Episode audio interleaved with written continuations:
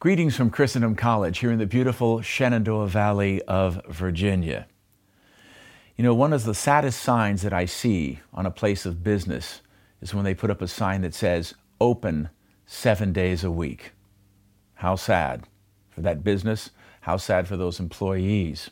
You know, keeping the Lord's Day is not the third suggestion. It happens to be the third commandment. And I think it's important to emphasize how crucial Sunday is. All the popes have repeated, repeatedly mentioned the importance of making this day holy. St. John Paul II thought it was so important that he devoted an entire apostolic letter, Dies Domini, to this particular subject. And he said, We will never win the culture war until Christians reclaim Sunday as the Lord's Day. A great insight from a great saint. We have a rule in our house of putting on your Sunday best when you go to Mass. Not everyone can do that all the time. I understand that. But you know, it's an important thing to show your children. Kids like to see you get dressed up. When you're going out to a party or you're going out to see someone important and you come down and you're dressed up for the occasion, the kids look and they say, Wow, mommy, you look great. Or dad, sometimes they'll say, You look good too. But uh, that's showing that there's something important going on. But it's important for the kids to see that for God, you give your best and you put on your best, and there should be that sense of dignity.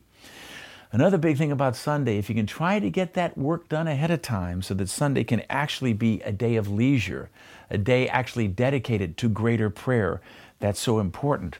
St. John Paul II, in that great document, Dies Domini, which I highly recommend to all of you for a good prayerful reading, acknowledges the fact that we're living very much in a consumer society. We're feverish about shopping. If at all possible, on Sunday, say no to shopping. It's hard, but say no. On that day, I'm not going to buy anything at all or let these things or desires possess me. So important to reflect upon. Sunday is a day we need to try to bring back again. I'd like to share with you how important our example is to our children. And it's a beautiful prayer that was composed by St. Jose Maria Escriva, and I leave this with, leave this with you today.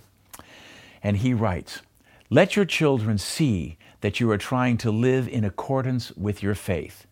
Don't let yourselves be deceived. They see everything from the earliest years, and they are judging everything. Let them see that God is not only on your lips, but also in your deeds that you are trying to be loyal and sincere, and that you love each other, and that you really love them too.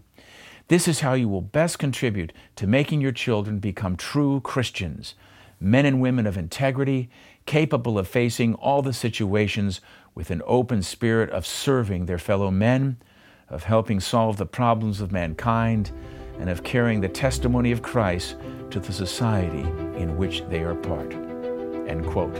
Thank you for being with us today, and may God bless you.